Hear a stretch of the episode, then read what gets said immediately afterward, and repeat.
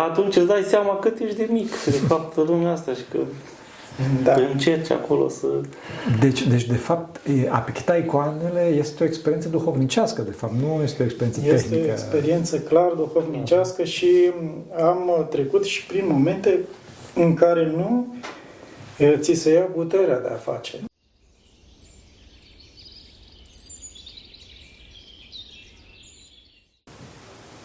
Slavă Tatălui și Fiului Sfântului Duh și acum și purea și vecii vecii oameni. Pentru veciunii Sfinților Părinților noștri, Doamne, Iisuse Hristos, Fiul lui Dumnezeu, miluiește pe noi. Amin. Amin. Dragii noștri, ne aflăm aici cu doi iconari. Unui iconar suntem la chilia Izvorul Tămăduirii, nu? Așa, unde cei doi iconari, în speță Cezar Ivana și Silviu Ungurianu, vă rog să mă iertați așa, da, m-am cunoscut de curând, pictează pictura din biserică, este un șantier și am vrut să facem filmarea acolo, dar este un ecou foarte mare, în cazul ăsta facem aici la, hai să zic așa, la arhondaricul, micul arhondaric al chiliei, unde este un loc mult mai intim și aici sunt foarte multe icoane, după cum vedeți. Ei sunt iconari de câți ani? Cât sunteți de? 27 de ani. 27 de ani. 20. Ah, bun. Totul. Și o viață de om. O viață de om. Și o să facem o discuție, de fapt. Eu o să spun foarte multe. Eu cunosc foarte puțin referitor la icoane. Și la ce înseamnă meseria, sau mai bine zis vocația, că nu știu dacă pot să o numesc meserie, ci vocația de iconar. Atât de toate, întreb băieți, ce înseamnă, ce icoană, ce... Cine poate să spună sau?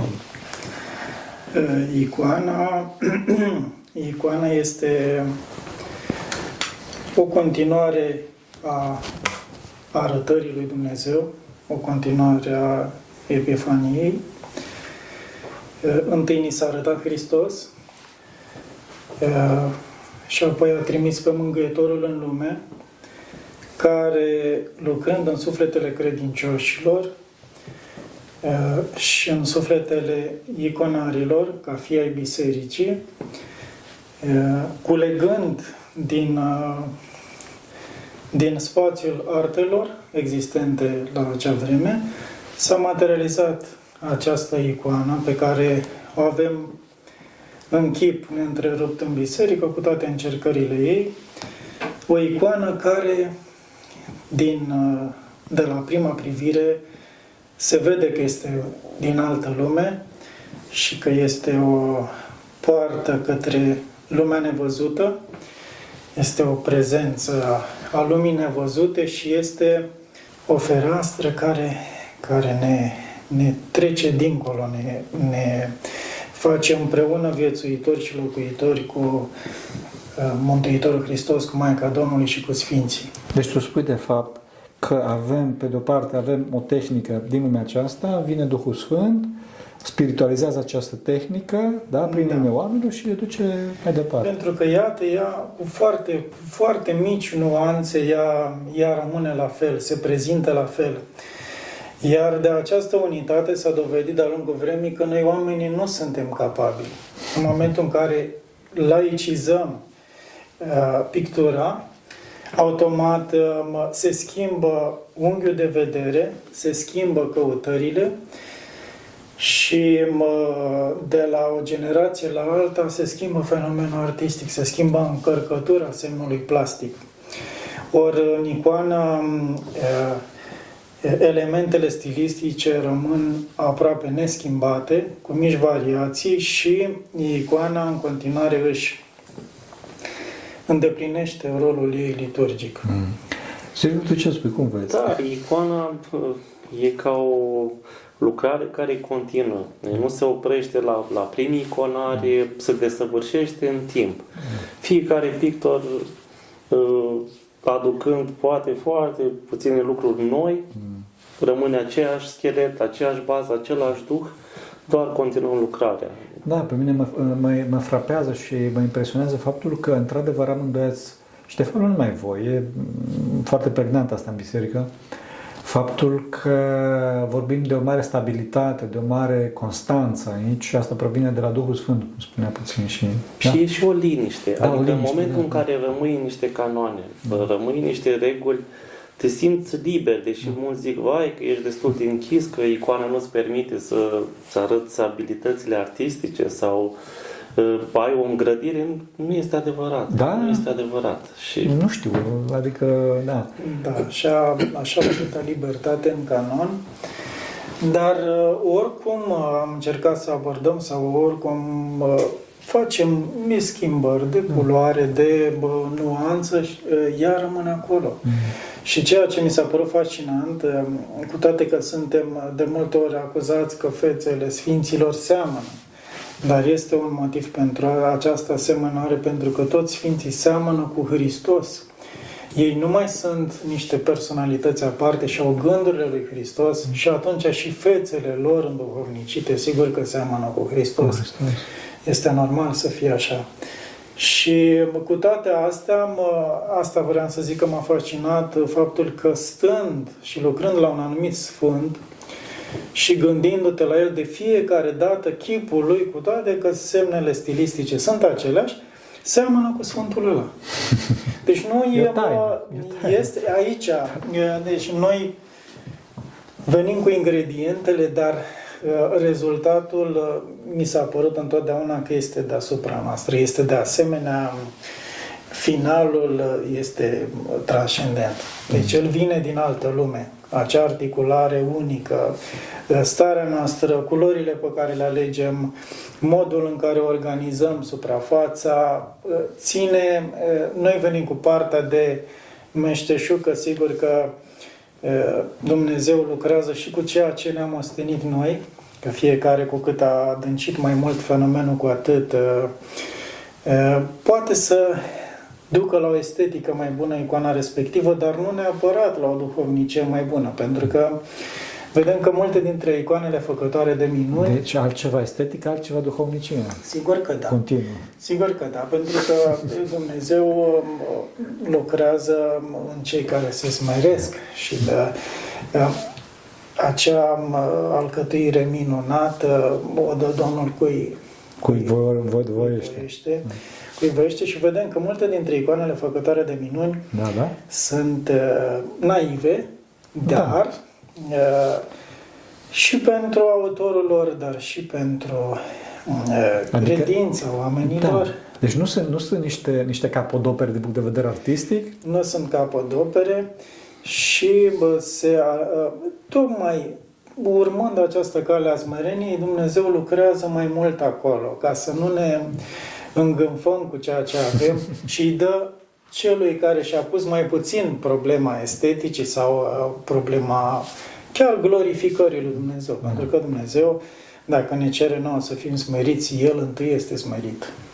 Deci principala trăsătură și principala calitate a unui iconar bun este smerenia, nu tehnica. Da. Iată că vedem că Mântuitorul Hristos s-a întrupat în chip smerit, a trăit în chip smerit, și de-abia atunci când și-a împlinit misiunea pe pământ, și-a arătat puțin din slava sa.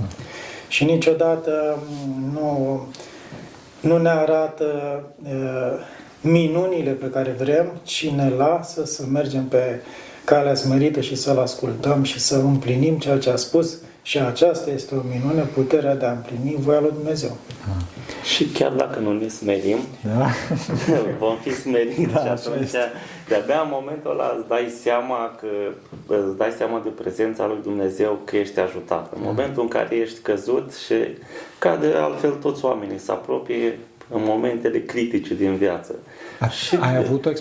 Bineînțeles, asta se întâmplă foarte des, adică și niciodată nu suntem mulțumiți de ceea ce facem, totdeauna am vrea să schimbăm, totdeauna nu-i suficient pentru Dumnezeu ceea ce facem și atunci îți dai seama cât ești de mic, de fapt, lumea asta și că încerci acolo să... Deci, de fapt, a picta icoanele este o experiență duhovnicească, de fapt, nu este o experiență tehnică. Este o experiență clar duhovnicească și am trecut și prin momente în care nu ți se ia puterea de a face. Deci, de-abia după ce ți se ia această putere de a face, îți dai seama cât de multă putere ai avut, cât de mult dar ți s-a dat, cu cât ajutor ai fost înconjurat. Ca să se poată materializa o icoană, este nevoie de ajutor de sus. Nu există. Cum? Adică e clar că nu o să uiți să faci, dar ce înseamnă că nu mai ai putere? Ți se ia putere, efectiv. Haideți să vă dau și un exemplu. Da, da, da. În momentul în care vii foarte încânfat, vrei să faci ceva, te apuci, mergi, ori din motive tehnice, ori ceva nu ai făcut și te-ai dat 10 pași înapoi. Serios? Pentru faptul că ai avut îngânfarea să... Că eu știu. Că tu știi, că tu controlezi situația și atunci ceva intervine. Și... Nu se iasă, nu? Nu. A avut un coleg de-al meu o vorbă foarte mare și a zis că trebuie să te înscrii în planul lui Dumnezeu. Chiar și atunci când faci o icoană trebuie... Nu este nimic în biserică, nimic întâmplător. Totul are un rost. Și cea mai mică iconiță, și cea mai mică reproducere. Totul este făcut pentru că are o destinație. Apropo de asta, la sfârșit, mulți din iconari strică icoanele cu verniu. La sfârșitul lucrării, când este foarte mulțumit, dă un verniș și atunci strică lucrarea. Deci puteți să întrebați toți iconarii de viața, am pățit cel puțin măcar o dată. Întâmplări în care cade pictura jos, în care se negrește pictura, în care se mucegăiește, deci lucruri care se fac instant, adică nu trebuie să treacă câteva sute de ani ca să se degradeze, deci se întâmplă, sigur, și toate cu rolul lor. Este o modelare, așa cum noi modelăm suprafețele și Dumnezeu ne modelează pe noi în timp real, ca să fim... Cum faceți voi icoana și Dumnezeu face icoana Lui, sigur, adică pe voi. Da, sigur că da. Dumnezeu lucrează permanent la noi. Da. Dumnezeu, cumva, când zicem că avem ispită, dar de fapt ispita este necesară, este o, cum zicea cineva, că Dumnezeu este ca un sculptor care prin lovituri de ciocan lucrează la persoana creștinului și îl duce pe calea cea bună. Și lovitoarea alea de ciocan dor. Dar scoate desăvârșirea din bolovanul care suntem. Exact. Slavă Dumnezeu! Ați vorbit la un moment dat despre canoane de pictură. Ce canoane sau... Și câteva pentru single. Da. Canoanele de pictură sunt făcute... Dumnezeu este ordine. Și înțeles de săvârșit. Icoanele sunt așezate în biserică urmând calea prin care Dumnezeu s-a făcut arătat în lume. Plecăm de la Pantocrator, de la tot țiitorul, înconjurat de cetele îngerești. Adică se începe de la cupolă. Deci realitatea duhovnicească a Dumnezeirii este că Dumnezeu este înconjurat de cetele îngerești, permanent. Amin. Și iată că trimite învățătura prin Sfinții Proroci, care sunt imediat sub cetele îngerești. Și tot între cetele îngerești, în anumite ipostaze, apare și Maica Domnului și Sfântul Ioan Botezătorul, care, sigur că s-au ridicat la nivelul îngerești și Maica Domnului chiar l-a depășit prin lucrare. Și atunci coboară către Sfinții Proroci, apoi către Sfinții Apostoli, unde programul iconografic permite, avem de-a face cu cei 70 de părinți apostolici. În spațiile foarte generoase sau unde proiectul este foarte ambițios. Apoi vedem la tot în turlă, sunt variante în care imediat sub Pantocrator este liturghia îngerească, ca să fim conștienți de faptul că liturghia se face și în cer, nu numai pe pământ, se face întâi în cer și apoi pe pământ. Tot ceea ce avem întâi a fost în cer. Iar materia și omul sunt ca o icoană plăpândă a lumii nevăzute. Deci, și atunci apare și această liturghie îngerească, ca să fim conștienți de acest aspect al... Și ceea ce este fenomenal, iartă-mă că te întrerup, să nu uiți așa, este faptul că în liturghia îngerească apare și Mântuitorul pe epitaf, nu numai împărtășirea. Da, deci liturghia se ține și în cer. Și în cer, da. Și că, de fapt, citirea programului iconografic nu se face pe orizontală, cum facem noi, că intru eu în biserică neavizat fiind și zic, a, ce aici, așa, și mă duc în față. Există și o citire pe orizontală și pe verticală. Dar, în principal, este cea pe verticală, care are mult mai mult sens. Da. Și apoi vedem că pe pantantivi, pantantivii ce sunt?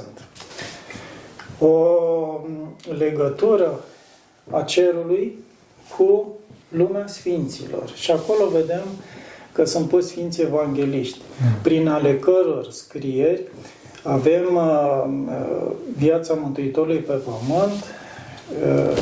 Oprește-te. Pentru oameni, pandantivi, cine nu știe, vorba că trula este rotundă și planul bisericii este pătrat. Pandantivii sunt acele elemente de legătură. Da, elemente de legătură între turla rotundă și planul pătrat, dacă doi sau o formă triunghiulară. În limba greacă se și numesc triunghiuri rotunde. Și vedeți în cele patru colțuri sus, acolo unde sunt și niște găuri pentru sunet, așa îi vedeți pe cei patru evangheliști cu cele patru simboluri. Da. Continui. Și apoi, într-un plan iconografic esențializat, simplu, intrăm în altar, unde apare pe boltă Împărăteasa Cerurilor, Maica Domnului, care s-a făcut scară către cer, prin care Mântuitorul a coborât și prin ale cărei rugăciuni și mijlociri putem și noi să urcăm către cer. Și este dominat altarul de prezența Maicii Domnului și a Mântuitorului Hristos prunc, pentru că esența teologiei este în această icoană. Așa este. Este sinodul prin excelență, adică cooperarea dintre Dumnezeu și om prin excelență, în icoana Maicii Domnului cu pruncul. Da, și apoi apare o icoană foarte interesantă cu un altar, în anumite programe iconografice, cu împărtășirea Sfinților Apostoli, care este o icoană care vine din tradiție. Nu se menționează niciunde această împărtășire, dar ea se deduce prin instituirea tainei de către Mântuitorul Hristos și prin cina cea de taină se deduce această împărtășire. Și ca începători ai bisericii, ca primii care au primit Harul Sfântului Duh, sunt și primii creștini care împlinesc această rânduială a participării la Sfânta Liturghie. Cu toate că ea, cumva, această împărtășire, sigur că probabil că s-ar petrece undeva după pogorârea Sfântului Duh și după întemeierea bisericii. De multe ori, iconografia ce face? Aduce sfinți, cum ar fi Sfântul Apostol Pavel, în cadrul unor scene istorice în care ei nu au fost. Da, exact. De ce? Ca să întregească tabloul canonic, să întregească unitatea Sfântului Apostol Pavel cu Sfinții Apostoli, cu toate că el a fost ales ulterior, să arate această participare la canoanele bisericii, la dogmatica bisericii, a sfinților care n-au fost acolo. Și atunci mi se pare că și această scenă a împărtășirii apostolilor este o completare, o rotunjire dogmatică a înțelesurilor din biserică. Și apoi, sigur că fiind Sfânt Altar dedicat clericilor, apar sfinții rari care coboară sub aceste scene, sfinții rari, în primul rând, ai Bisericii Universale, care au avut o importanță majoră la primele sinoade și care au făcut crezul și alte învățători de credință și au dovedit și prin minuni că ortodoxia este singura credință adevărată, ale căror învățători le păstrăm și noi până astăzi. Și totodată, pe lângă sfinții rari, de-a stânga și de-a dreapta, la proscomediar și la diaconicon, avem scene care ne amintesc la proscomediar de Sfânta Jertfă, jertfa lui Avram sau cei trei tineri în cuptorul Babilonului sau această coborârea lui Hristos la iad, nu se face și... Coborârea la iad este o temă pe care o vedem în Apsida de Nord. Apsida de Nord, de ce? Că începe ciclul scenelor din viața Mântuitorului Hristos. Începe în partea de sud, de miază zi, cu nașterea Domnului. Asta e citirea pe orizontală. Pe orizontală, da. Și apoi... În Pronaos, unde bolta permite, sunt praznicarele principale din viața Mântuitorului Hristos, sau unde programul iconografic este mai amplu. Sunt mai multe, pe mai multe rânduri, scene, dar ele sunt cumva cronologice. Pe orizontală, nu? Da, și asta pe primul etaj, sau cum se zice? Care culminează cu învierea, fără de care credința noastră este zadarnică. Sunt praznici și minuni ale Mântuitorului, dacă permite spațiu. Și sunt puse, probabil Sfinții Părinți au ales să fie puse în sânurile bisericii, acolo în laterală, pentru că aceste două momente din viața Mântuitorului Hristos sunt cele mai frumoase și importante momente care rămân în sufletele credincioșilor și care ne dau puterea să mergem mai departe pe calea cea duhovnicească. Deci sub viața Mântuitorului, de la naștere până la înviere, pe benzile de mai jos, ce avem? Deci se pot pune minuni din viața Mântuitorului, sau se poate continua cu anumite praznice împărătești care în mod obișnuit sfinți, nu se pot sfinți după deja, ce e alt nivel. Pe acel nivel mă interesează ce. Sunt programe iconografice care sunt închinate unui anumit sfânt. Să zicem că dacă biserica are hramul, să zic, Sfântului Pantelimon sau altui sfânt, atunci în registrele de scenă se pot introduce scene din viața Sfântului, dar sigur nu trebuie să omitem punctele de sprijin, praznicele din viața Mântuitorului Hristos, cu botezul, cu schimbarea la față, cu intrarea Domnului în Ierusalim, plus ciclul patimilor, care deci vine și el oricum, pe partea cealaltă, într-un program iconografic ideal. Dacă nu e vorba de un paraclis sau ceva pe care îl închinăm unui anumit sfânt, nu e greșit. Pentru că fiecare sfânt poartă chipul lui Hristos și harul Sfântului Duh. Dar în bisericile mari am mai pictat deseori câte un perete dedicat Sfântului, cu scene din viața Sfântului. Să fie biserica Sfântului respectiv, și să-și încapă. Să-și încapă. Dezvolt subiectul. Voi sunteți iconar de frescă, în principal, nu?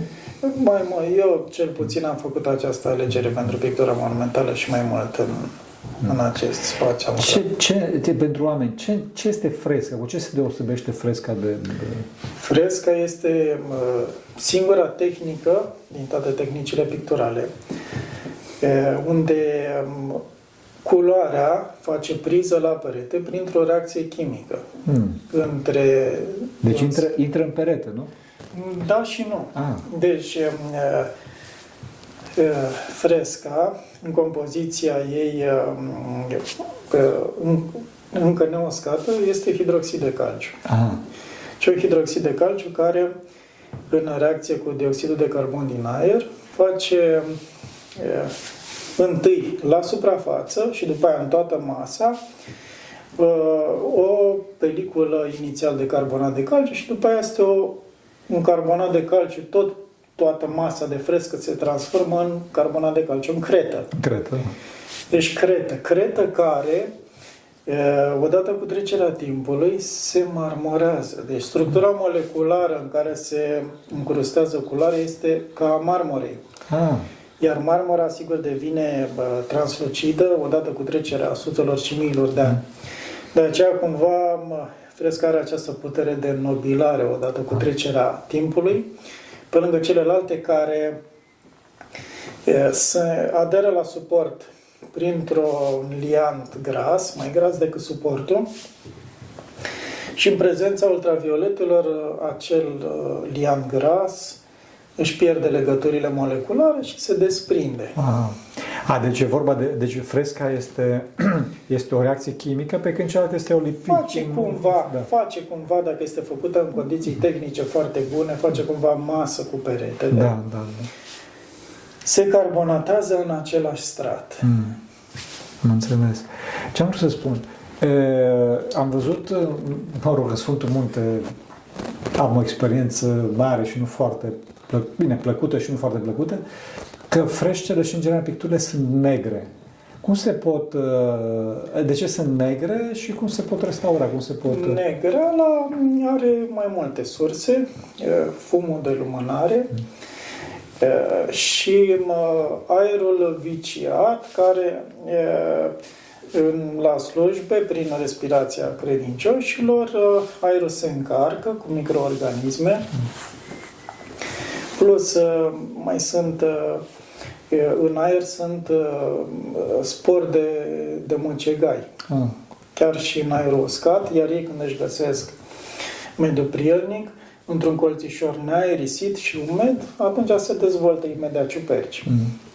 Deci poate să fie fum, poate să fie ciuperci, poate să fie praf. Trebuie evitat condensul, și în primul rând, pentru aerisire. Da? Asta ar fi prima... deci să se pună aer condiționat. Ajută, nu? Nu. Trebuie să se facă un schimb cu exterior. Deci, un edificiu sănătos este un edificiu aerisit. Înțeles. Și nu prea se practică chestia asta, oamenilor le e teamă de curent sau de alte lucruri, care nu sunt neapărat reale. Ele devin reale cu cât crezi mai mult în ele, dar...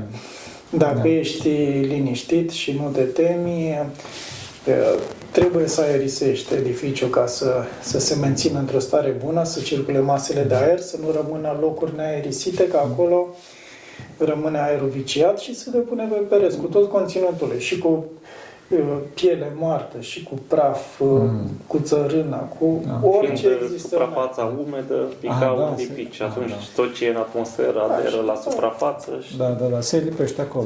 Cum se cureță? Nu e complicat. Da? Nu e complicat, dar e o operațiune de durată. Și migăloasă. Trebuie să faci teste, să vezi exact, nu știi exact... Tehnica, cum e acolo, mai sunt fel din intervenții. Sunt procedee de restaurare, adică trebuie consultat un specialist, asta e prima... Se poate, deci vreau să spun că se poate. De ce? Pentru că există riscul printr-o intervenție, să nu-i spunem neautorizată, printr-o intervenție inconștientă sau suficient de bine documentată, putem să distrugem. Pentru că am văzut că lucrează restauratorii foarte fin, așa, foarte...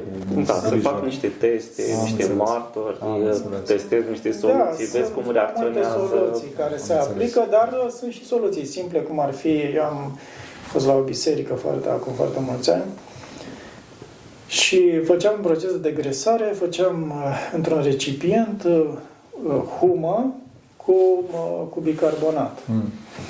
Și spoiam suprafața respectivă o soluție de lut, așa, ca un noroi, să spunem, așa, dădeam suprafața respectivă, lăsam să se usuce. Ca un pansament care moaie.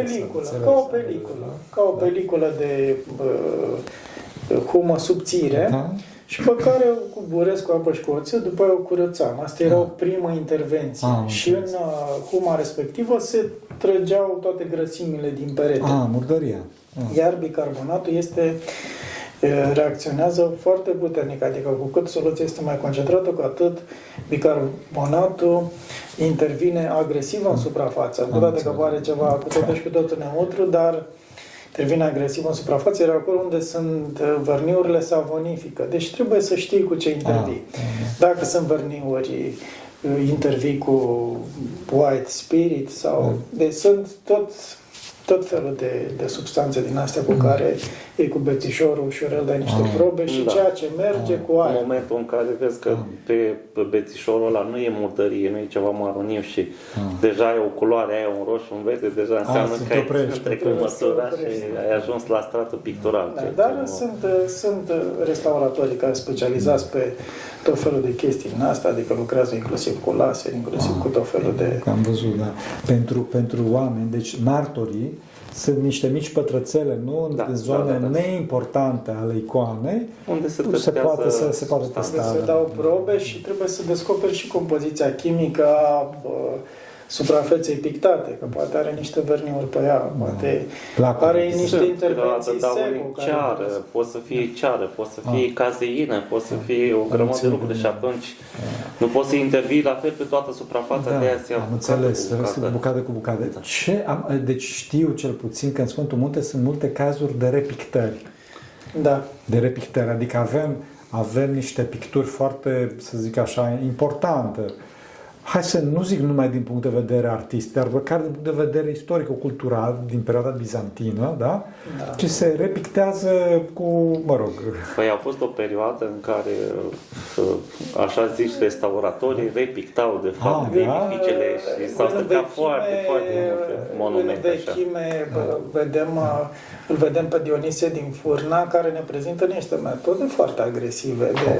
Înainte de se băga icoana într-o copaie cu apă cu săpun și dacă rezista bine, dacă pica pictura, se repicta. Deci cam așa. Deci înainte picturile vechi se buceardau cu un ciocan, cu o toporișcă, cu ceva și după aceea se punea frescă peste și se dădea, nu se ținea atât de mult cont de chestia asta. Deci cu toporul, deci chiar cu toporul se... Da, adică se făceau găuri din 10-10 centimetri, se dădea cu bărdița ca să facă niște elemente de priză și apoi se punea peste. Conceptul de restaurare este introdus foarte târziu. Restaurarea și conservarea. Deci e o conștientizare foarte târzie făcută de ceva francezi care au ajuns până la a spune că nu trebuie să atingi piesa, adică doar o cureți și atât, n-ai voie să o repitezi. Asta ar fi restaurarea ideală. Da, sunt niște principii restaurate, am foarte bine puse la punct, să primată, să datezi obiectul, care se întâlnește în medicină, adică să te uiți ca la un pacient, să-l vezi de la distanță, și după a interveni pe obiect, deja ai o documentare foarte vastă. Da, pentru că eu socotesc, bun, deci la ora asta eu văd că există într-adevăr un reveniment în arta iconografică, dar dacă ne uităm la secolele, mai ales la secolele în care ortodoxia a fost dovită de duhul laic, vedem o decadență a artei iconografice, o apropiere de tablou, nu? Da și nu. Da și nu. Adică sunt curente conservatoare, care duc mai departe tradiția.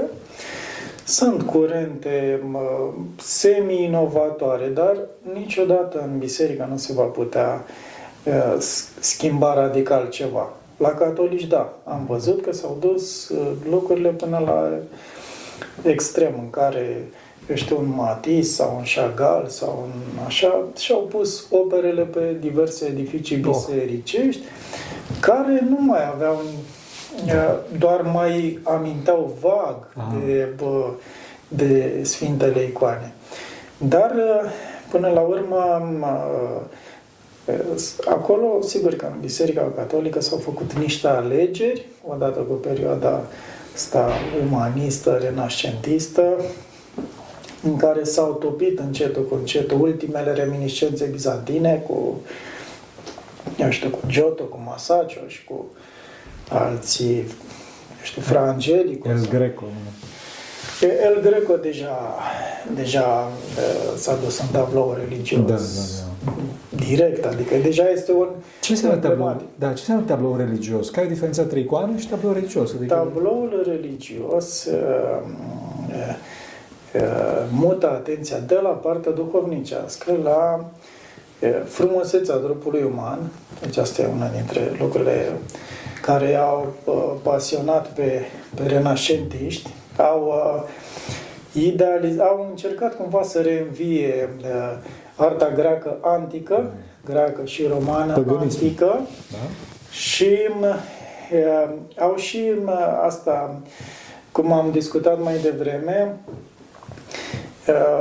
bogații vremii, respectiv Lorenzo de Medici, da? Magnificul, prin puterea și bogăția pe care avea, au adus foarte, foarte multe artefacte din Orientul Mijlociu și din toată lumea și le-a pus la dispoziția artiștilor care, fascinați de frumusețea lor estetică, au transpus-o ulterior în edificiile bisericești, sigur că derapând din zona asta duhovnicească și mergând într-o zonă descrierii obsesive a armoniei și frumuseții corpului uman și a descoperirilor perspectivale și altor lucruri. Da, o redescoperire cu fascinație care, sigur că a fost susținută de, în primul rând, de papă și de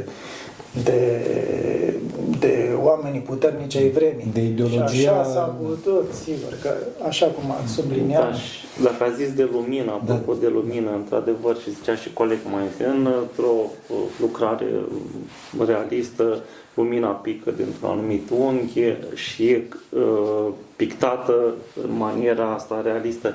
În pictura bizantină lucrăm strat peste strat și pornim de la un strat închis spre un strat luminos. Și e și o înțelegere teologică în chestia asta, adică? Că plecăm de la întuneric și mergem spre lumină și să ne înălțăm.